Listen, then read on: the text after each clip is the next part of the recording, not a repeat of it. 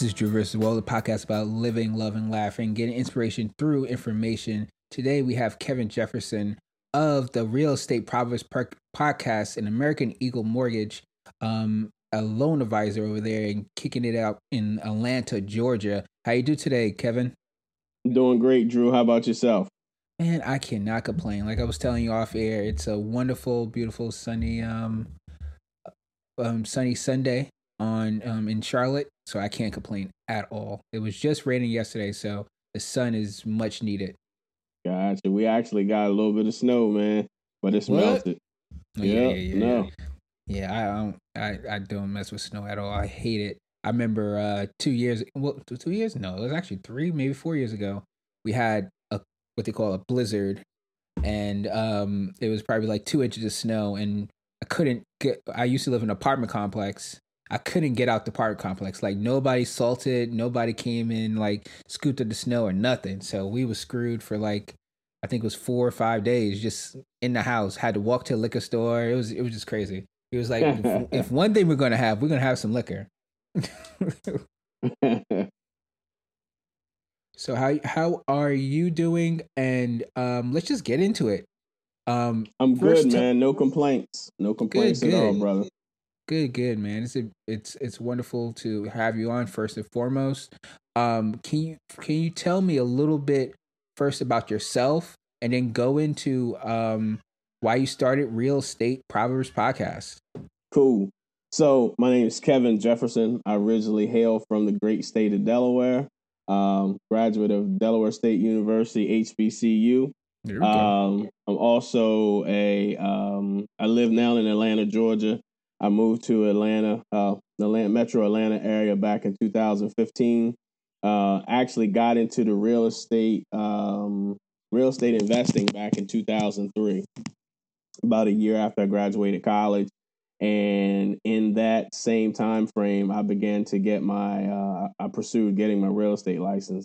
So I, you know, I've got, you know, 17 years of real estate experience um, between being a lender, being an investor, and a mortgage loan officer, which I am now. And the reason why I stopped real, started Real Estate Proverbs podcast is simple. I've been listening to podcasts for maybe nine or 10 years. And in that nine or 10 years, I very rarely hear any success stories with African American real estate professionals. And it's not just realtors, um, it's not just investors. Uh, we'll have attorneys, we'll have home inspector, uh, black owned home inspection companies, appraisals, and then just different facets of the real estate um, space. I've heard podcasts with investors.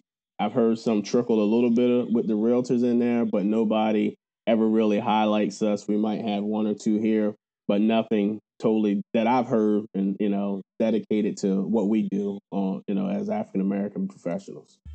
So how and why did you become an investor just you know straight out of college? Was this something that you know you grew up on or something that you learned while you was growing up or is it something you learned while you was going to college?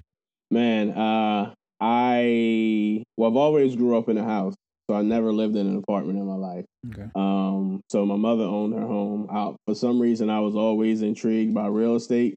And 2001 which would have been my senior year homecoming um I decided not to go to homecoming, stayed home and what and read Rich Dad Poor Dad uh, and that changed. Um, that changed, you know, my my thinking on real estate and kind of gave me some insight on real estate.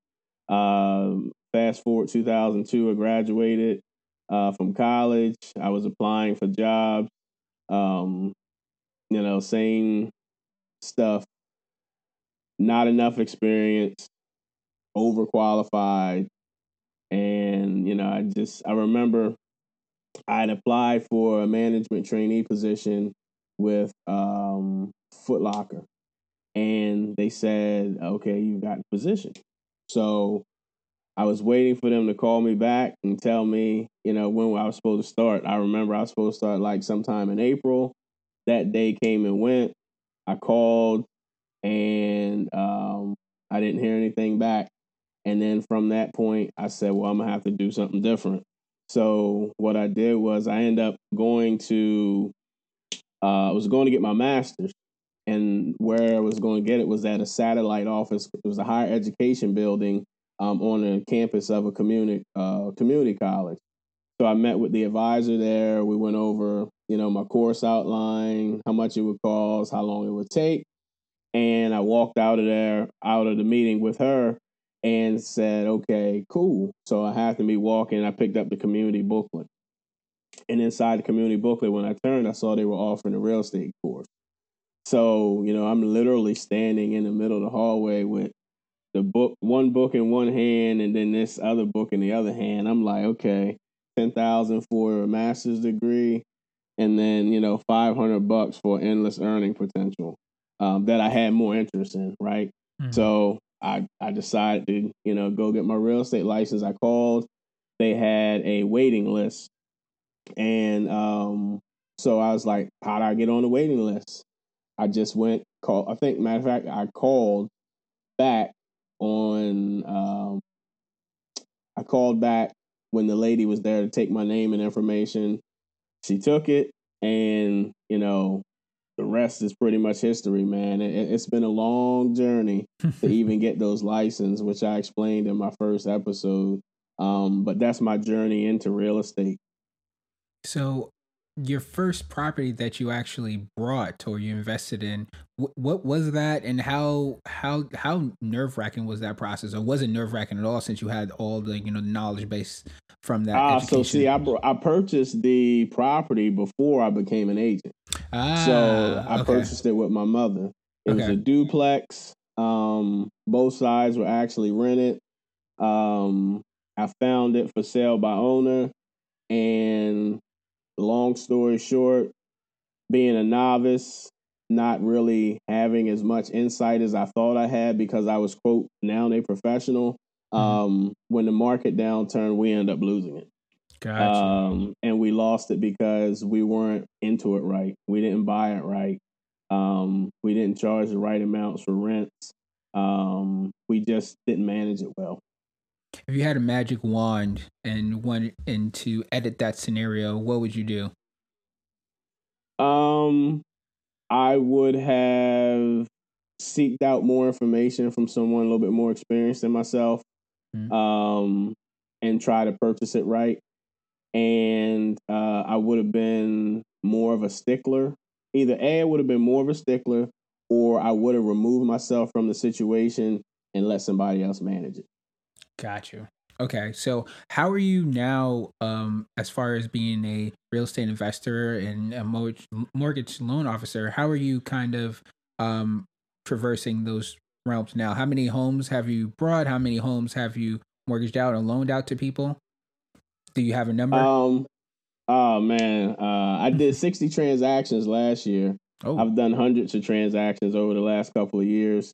Um, in terms of uh, rental properties, I've got uh, I've got some land back in Delaware. I've got a mm-hmm. house back in Delaware, and then I actually have a uh, five unit in uh, Montgomery, Alabama.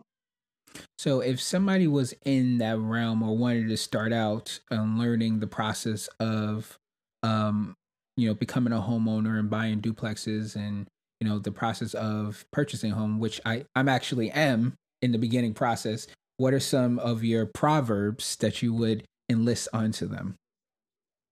Well, I would tell them definitely seek uh, knowledge from someone that's more experienced than them. Mm-hmm. Uh, YouTube is great. You know, Google is great the search engine, but they can't tell you the ins and outs.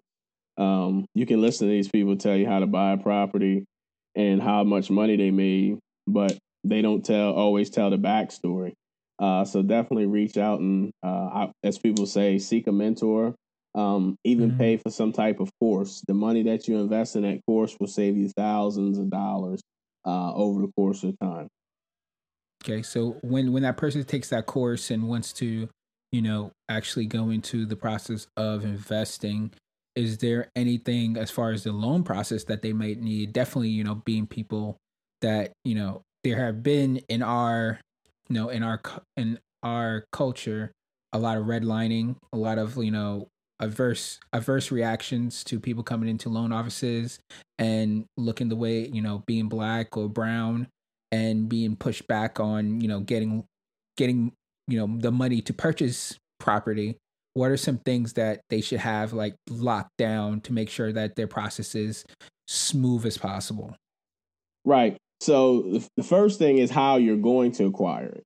Mm. and when i say how you're going to acquire there's multiple ways you can acquire it's be if it's between a one and four family you can purchase that property as an investment property where you put down between 15 and 25% going conventional financing or if you're looking to live in one of the units you can buy that property as a primary residence and rent out the other two three or four uh one two or three units that you have available and only put down three to three and a half percent that's using fha financing and conventional.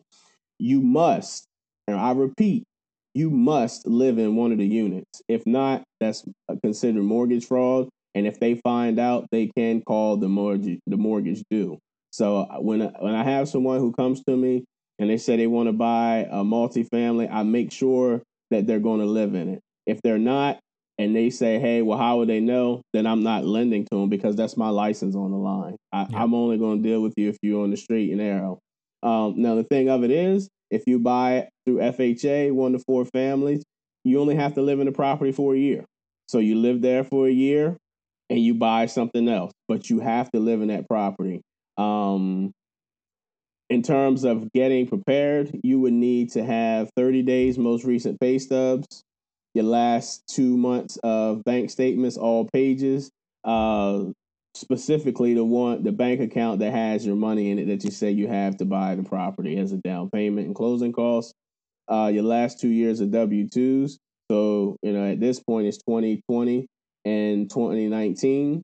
Uh, the last two years of tax returns. Right now it's 2019 and 2018 uh, because 2020 taxes aren't due, and you need a copy of your driver's license, social security card, or you could use your passport um, and that's pretty much it, you know, just depending on how else you're looking to uh, purchase a property, whether using retirement income, military income.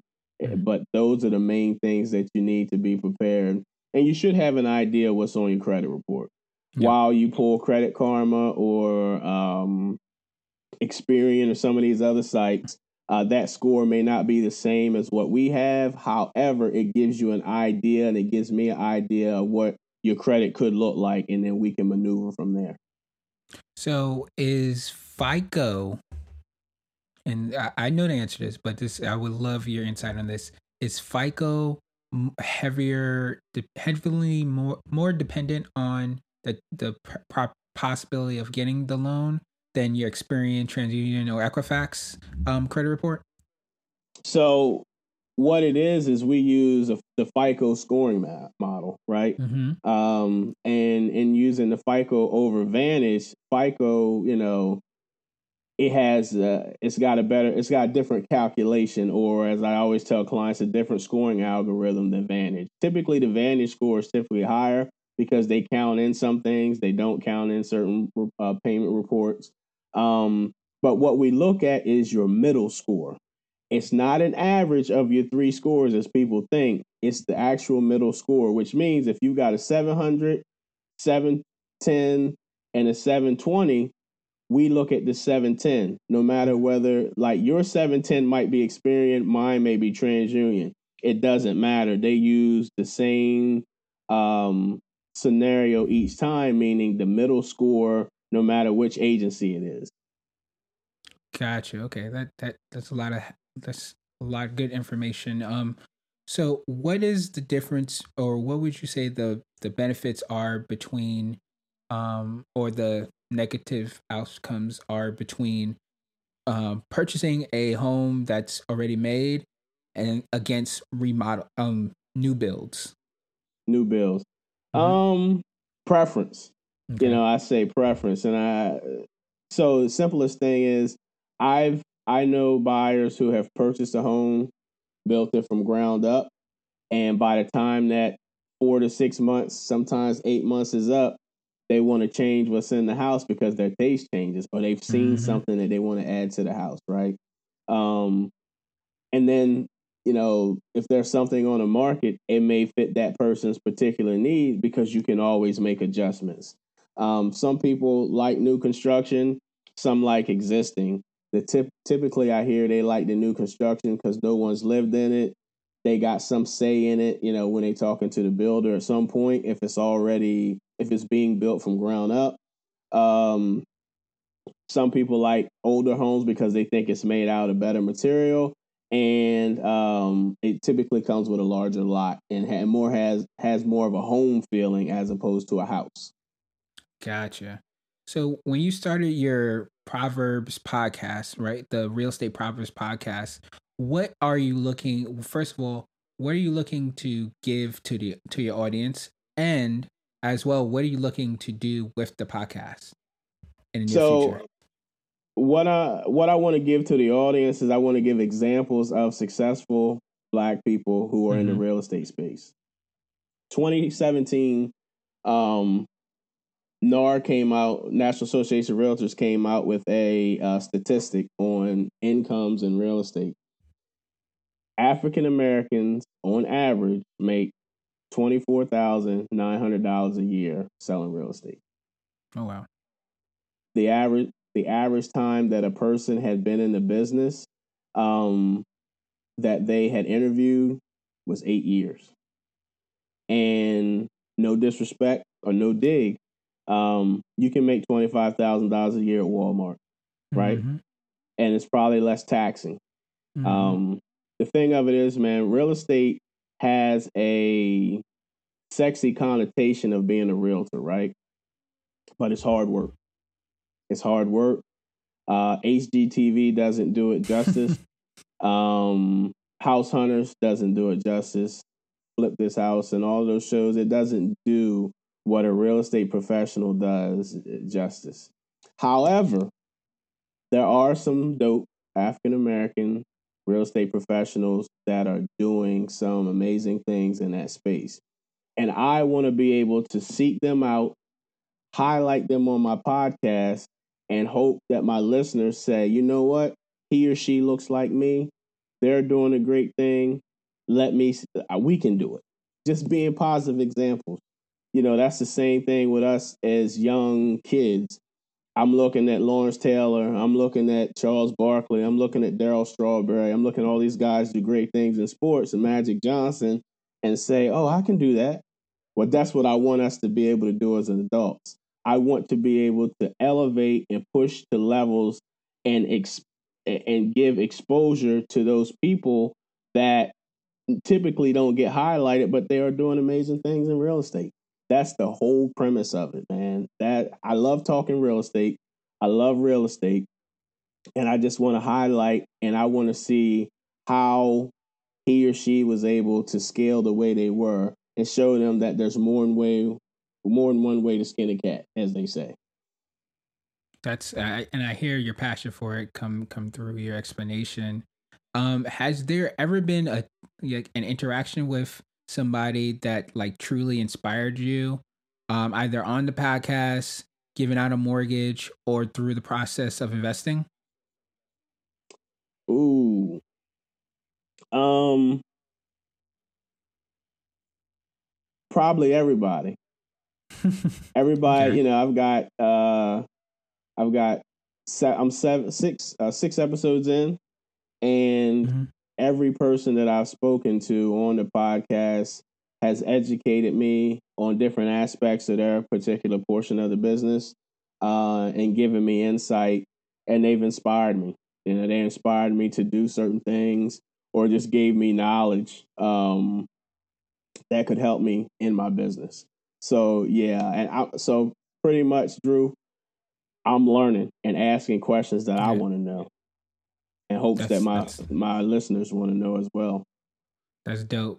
Um, has there ever been a horrible experience, not on the podcast, because I don't want to put nobody out there, but has there ever been a hor- horrible experience that you've, you know, taken on with either, you know, helping somebody with a mortgage or, you know, doing an investment deal?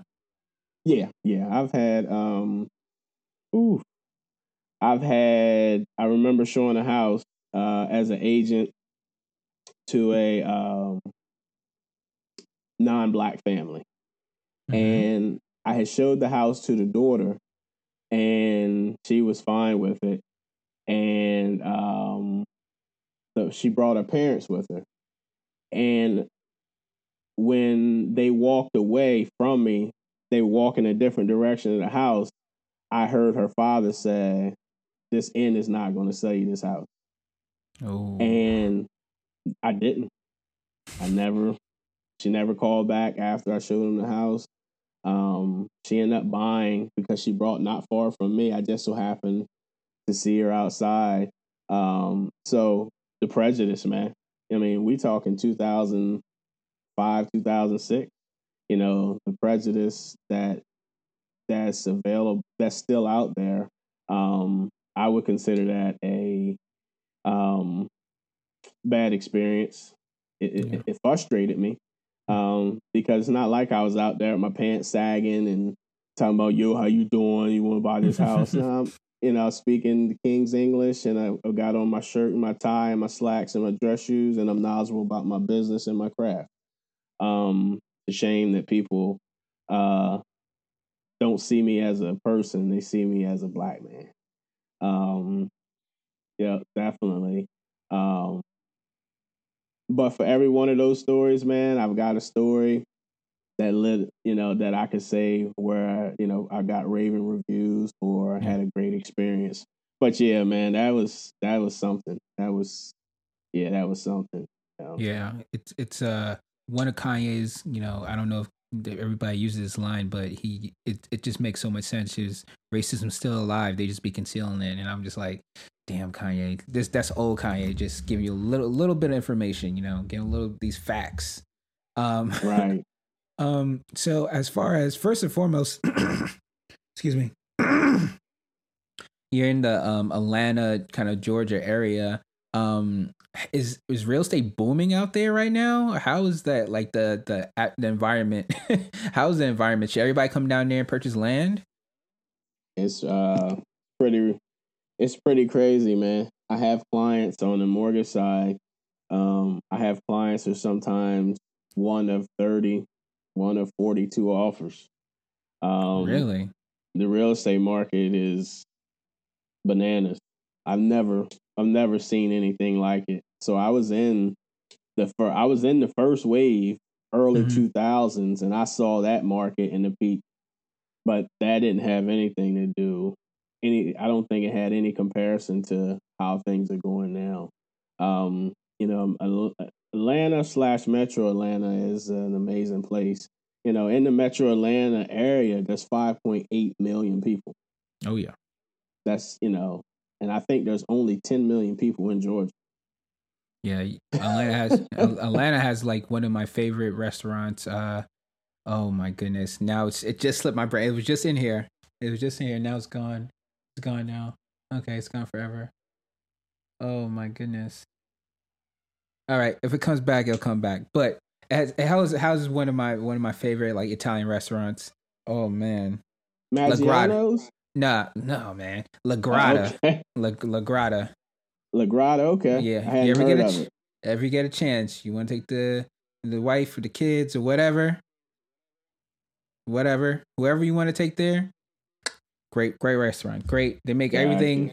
They make everything like from scratch. I mean, I literally went there for um anniversary dinner, and there was like um, it was like, what you want? it was like, I was like, you really don't have what I want on the menu. They was like, okay, we'll we'll make what you want. Just tell us what you want. I was like, okay. I told them what I want. I wanted a veal parmesan. And they was like, okay, we got you. And I was like, okay. They came out with veal Literally, the plate was this big. They slapped that thing on. The the the, the bone was hanging off. I was like, oh, okay, okay. Well, I don't know. I don't. I don't just. I don't know what I'm gonna do with this, but I'm gonna. I'm gonna try my hardest. But yeah, La Grotta. Okay, La Grotta, I'll definitely try to check it out, man. So many, so many gyms here in the Atlanta area. Um, haven't even touched half of.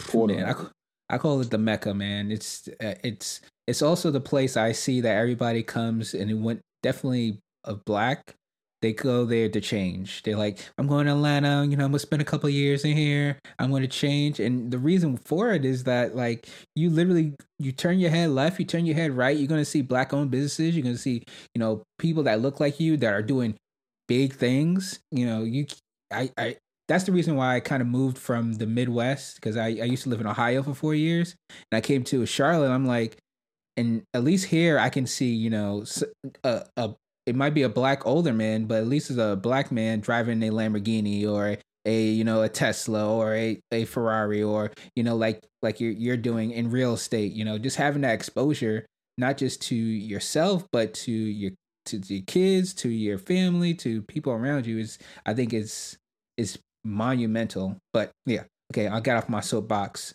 um, uh, about nah, that. You're fine, man. You're fine. You're so fine. you're right. I mean, it's Wakanda. It's Wakanda for us. You know, small town I came from, uh, back in Delaware. I was a, you know, I mean, I was a star. Not necessarily a star, star, but like I was well known. I did well in business. Uh, when I came to Atlanta, man, I was on the bench. You know what I mean? I wouldn't get no playing time. I was handing LeBron his water.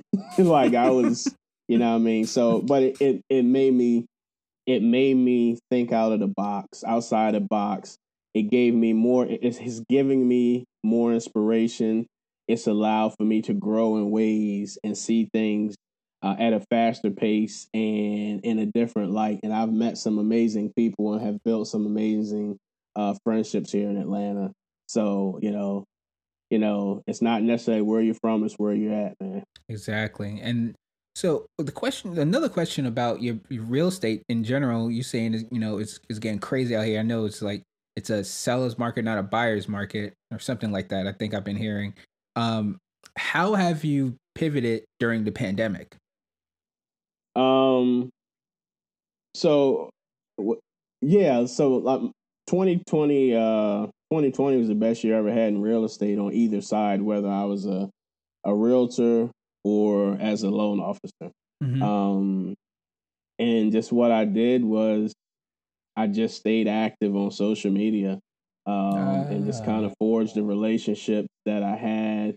And it was, re- you know, relationships with people that I had established and was always a resource. And then they were reaching out to me and asking, uh, you know, did I do this or that, or what was the credit scores we could use? So just establishing relationships with realtors over mm-hmm. time. Um, I host a real estate networking event uh, in in Gwinnett County uh, called Gwinnett Work. Um, we average between 100 to 125 people um, the second Tuesday every year, but we halted that. Mm-hmm. Um, you know, March was March of 2020 was our last one that we had live, and I think in June we did a, a Zoom. But you know, just building relationships, and honestly, man, just you utilizing social media, slide in yeah. DM, say, hey, you know, if you're interested in building another relationship with a lender, I'm here. Um, seeing people's posts about can a lender, uh, any lenders do this credit score, and just you know, commenting. And then people who've done deals with me see those questions and they tag me in the post on Facebook. So um, that's how I've been able to to definitely pivot, man. And um, 2021 is started out better than 2021 2020 so i'm off to a great start for this year have you have you always been present on social media or was this something like you took on um post uh pandemic no, I've always been present. Okay. You know, okay. pretty heavy on Facebook. Uh, still learning the inner workings of Instagram. Uh, I've started to do more uh, with uh, LinkedIn as well. Okay. So yeah, I've always had um, an online presence, man. Uh, you know, just doing TikTok? something, even back to MySpace. So. oh, shout out to MySpace. Uh, um, have you tried? Have you tried TikTok yet? Nah, I hadn't tried TikTok. I don't know the premise behind it. Uh, I always see people dancing on it. Um, yeah, so, so apparently it used to be this program called Musical.ly, right? So Musical.ly, all you used to do, literally what you're saying, exactly 100% right. You should just have music. It used to come up. You used to make your little dance videos, right? And then it got brought up by this company, and they made TikTok.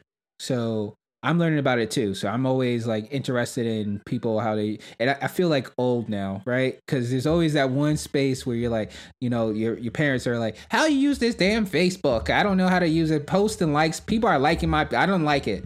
Um, and then posting the pictures real close and trying to do selfies. But I'm in the realm now. I'm like that's how I'm feeling about TikTok. I'm literally learning from YouTube about how to use it and stuff like that. But apparently, it's good. It's been good for some podcasters and a lot of people on social media that have utilized it just to make like get because there's there's a couple people that have like a hundred thousands of likes on or views of one video on TikTok, and that takes a lead and that generates them to you know have people come to your site or whatever or whatever. But yeah, TikTok's been interesting because it's uh it's a space that I'm and I'm in technology, so now now I'm thirsting for knowledge on how to use it. So it's been interesting to, to, utilize. So I just been asking, yeah, I just been asking anybody like, do you know anything about TikTok? um, um, so we're gonna get into our section I like to call shots fired. Um, and these are about 15 to 20 questions. Um, and they're what I call elevated icebreakers. And they start very simple in the beginning, and then they get a little bit more thought provoking in the end. Okay, cool? Yeah, cool. Cool. You ready? All right. Yes, sir. Uh, and this is Shots Fired. What's your favorite color? Red. What's your favorite sport? Baseball. What's your favorite movie? Harlem not not Harlem Nights coming to America. Okay. And what movie do you hate to love? What movie do I hate to love? I have no clue. I had to think this. Okay. Yeah, one movie that you're like you you you turn on, you're like you hope nobody nobody sees you watching this. Uh um maybe the notebook. Okay. You're not the first person that said that. Um, one place you want to visit. That I want to visit? Yeah. Italy. Okay. Um, what was the worst job you ever had? Um, gee. Good question. haven't had uh, probably Staples. Okay. Um, Staples, coffee or uh, tea? I was, huh? I said coffee or tea. Neither. Throw them both in the trash. Okay. What's your favorite TV show? Martin. Nice. Um, what's your favorite dessert? Uh, cookies, chocolate chip, be exact. Okay, what's ooh nice. Favorite type of music? Um, gospel. Okay. And uh favorite artist. It doesn't have to be a musical artist. It could be anybody whose art inspires um emotion to you. So it could be a dancer, it could be a singer, it could be, you know, a, a drummer, a painter, a graffiti artist. Gotcha. Um, probably Martin Lawrence. Okay. Um, who is your celebrity crush? Nia Long. Okay. What would be the name of your autobiography? It all started with the fudge ripple.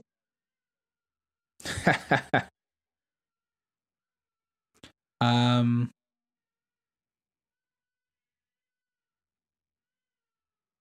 What is the weirdest food you ever eaten? Mm, alligator. Okay. You can have an ultimate supply of one thing for the rest of your life. What is it? Um, relationship. Ooh, okay. That's deep. Um, if you had to be handcuffed to somebody for a month, who would it be? My wife. Okay. If you had a talk show, who would be your first guest, alive or dead, and what would you ask them? Um, first guest would be Tyler Perry. What would I ask okay. him? Mm-hmm. What uh what was inside of him to make him to believe that he could do the things that he's doing now? So have you have you seen that Tyler Perry studio since you're in in the Atlanta area? I haven't, uh, but I okay. plan on going down to take a look at it. Okay.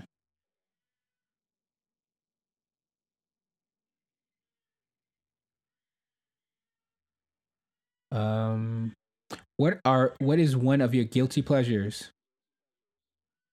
Netflix. Sometimes I should be working and I'm watching it. So. Who is the better businessman and why? Justin Timberlake or Justin Bieber? Uh, that's a good question. Probably be Justin Bieber.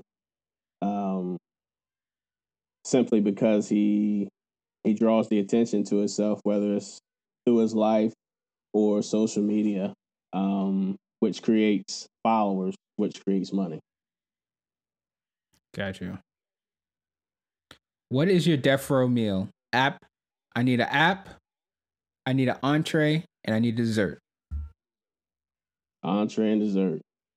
Fried chicken, macaroni and cheese, and uh, mm. chocolate mm. chip cookies. Nice. If I had to have a vegetable, your, green beans. What's your what's your um your app? Your appetizer. Oh, my appetizer? Um mm-hmm. mozzarella sticks. All right. And that is shots fired. That's good. Good stuff, man. appreciate it. Appreciate it. Um last thing. Um what would you like to talk about? Life, love, or laughter? Life. Life. Okay. We're going to get existential here. Have you ever had a interaction with a ghost, alien, or um demon? Uh no. Neither. Okay. Neither. Next question. What is your what is your personal meaning of life? Um my personal meaning of life is um living on your own terms, doing things uh to leave the world better than what we found it. Uh, and enjoying enjoying relationships with people, uh, family, friends, and and giving back. That's that's life. You know what I mean? Not you know you're gonna go through struggles. You're gonna go through hard times, especially when you're trying to excel at something. Um, but life is just living living it on your own terms. Gotcha. So, do you think um, that is missed from a lot of people now? Yeah, I think it's a lot of impersonators. Mm. Uh, trying to live the life that someone else has shown or portrayed to them, and um, not being your genuine self. And I mean, I've been caught up in it before too. So um, you you want to live. Um, I want to be the best Kevin Jefferson I can be. It's only one. Kevin exactly. Jefferson like me. And, you know, I I forged my own path and um I just wanna be I wanna leave a name for my family, you know, a legacy. So, you know, I can't do it the way Tyler Perry did it. Can't do it the way that, you know, Steve Harvey does it. Um, I can pull from their inspiration. Um, but, you know, that's the one thing I think we get caught up in a lot of the things like Steve Harvey and Tyler Perry both slept in their car, and I've never mm-hmm. slept in my car. Never had to sleep in my car. I don't know their struggles. So the way they live their life is because they've been through what they've been through. And I've been through some things and gained some things, lost some things. Um, but I'm just living it my life through my own lens and, you know, inspired by others, but doing what I want to do, which I think will leave a better impression uh, based off of me. That's dope. If you had to give a, you know, a, a speech to somebody who wants to be in in the same position you are in or wants to start real estate um okay better question. If you can go back in time and give a speech to the 13 year old you what would you tell them? Work harder. Mm why? Work harder. Work harder certain things that you do as a kid mm-hmm. um mm-hmm. you take for granted and yeah. um I wasn't the most gifted, the most talented, um, but I know that there was room for impression to work harder. Um, so, man, I'll tell you a quick story. Mm-hmm. So, I played. I didn't. I never. I was always a big kid, right? And I never was small enough to play pee wee football in my town. So I never played football except for two hand touch at recess or tackle when I was younger. Mm-hmm. And in the seventh grade, when you could play middle school football, I decided I wanted to go out. And I went out, I made it, I started seventh grade. But I never, I didn't go back to eighth grade because we never won any games in seventh grade. And it wasn't anything that I said I loved, right? Yeah. So fast forward going into ninth grade, I didn't I wasn't gonna play football either. And what happened was all of my friends that I hung with after school were playing football. so I decided to try out. I tried out, and I made it, and I ended up starting and excelling, you know, on the freshman team excelling so much that I got to play with JV also. So nice. my freshman year, I played freshman and got moved up to JV. And I started that one game that I played with JV, I started. Nice. Excuse me, I got more playing time than the starter because um, they didn't push me over anybody, but I got a lot of playing time that JV game. So I had played freshman in JV in the ninth grade. So the next progression in my mind was to varsity. And I went up to varsity and got a rude awakening.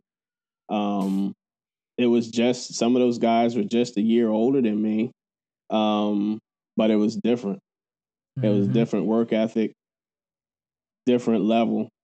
And my 10th grade year, I didn't get any time. I went back and my the summer of my 11th grade year, I started training and running because I hated running, running, lifting weights, getting in shape. And what happened was I felt like I was in the best shape of my life at that point. We went out, and I remember talking to one of the coaches, and he told me, um, and I don't know if that was my detriment, man. He said the position is yours. It's mm. yours. You just gotta show us. And it was a kid there that outworked me. He was a sophomore. I was a junior. He outworked me, and I wasn't getting any time. I wasn't working hard, and I quit. Oh quit. wow! Yeah, I quit. So the varsity coach uh, reached out to me and he was like, you know, what's going on? I was like, I quit. You know, like I did all I could do. And in doing all I could do, he's like, look, you know, you're better than that. And, you know, I'd like to have you around in some capacity. So I ended up being a manager my junior year. Um, he wouldn't let me play JV. He said, "You're too good for JV. Mm. Um, that's not where you belong." So I stayed my 11th grade year, going into um, my senior year, this guy, Junior, still there. and he outworked me. But at that point, I didn't have the love for it. I was just doing it to do it. Fast forward to now, I don't quit anything. Mm-hmm. You're not going to outwork me. And I'm not stopping, no matter how much I lose. I mean, 2008, my income went down 50%. I lost my primary residence. I thought lost 10 acres in North Carolina. I lost three rental properties. And 13 years later, I'm still here with more now than I had before. I don't quit. I don't give up. And I can attest that to that because I got outworked and I thought I put all I could. And my wife still don't understand why some nights I get one or two hours of sleep because I will not allow anybody to outwork me. I'm nowhere near where I want to be, but you will not. Trust me, you will not outwork me. I came to Atlanta, man, the second largest county in the state.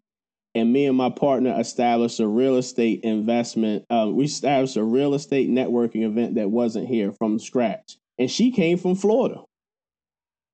And we did that. I was here. I don't know how long she was here, but I was only here two years when I started. Not even a full two years. And then you're not going to outwork me. You may have better connections, but you will not outwork me. No way, no how. And I'm still growing. And why? Because of that situation back there. I should have started. I had the ability to start. My work ethic sucked. Mm. And I wasn't in shape. And when I thought I was in my best shape, guess what? That kid outworked me.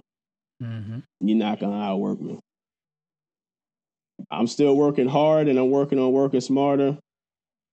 Nah, you're not gonna outwork me. I think we're gonna no way, no how. We're we're gonna leave it there because that's that's just words. That's just words to live live by. A hundred percent. Never say never say quit. And, never say you know, quit, man. And put that work in. So where can where can everybody follow you? Where can everybody get this inspiration? Where can everybody listen to proper the proverbs of real real estate proverbs?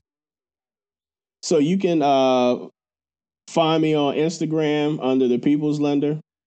You can find me on Facebook under Kevin Jefferson uh, and Kevin Jefferson Mortgage.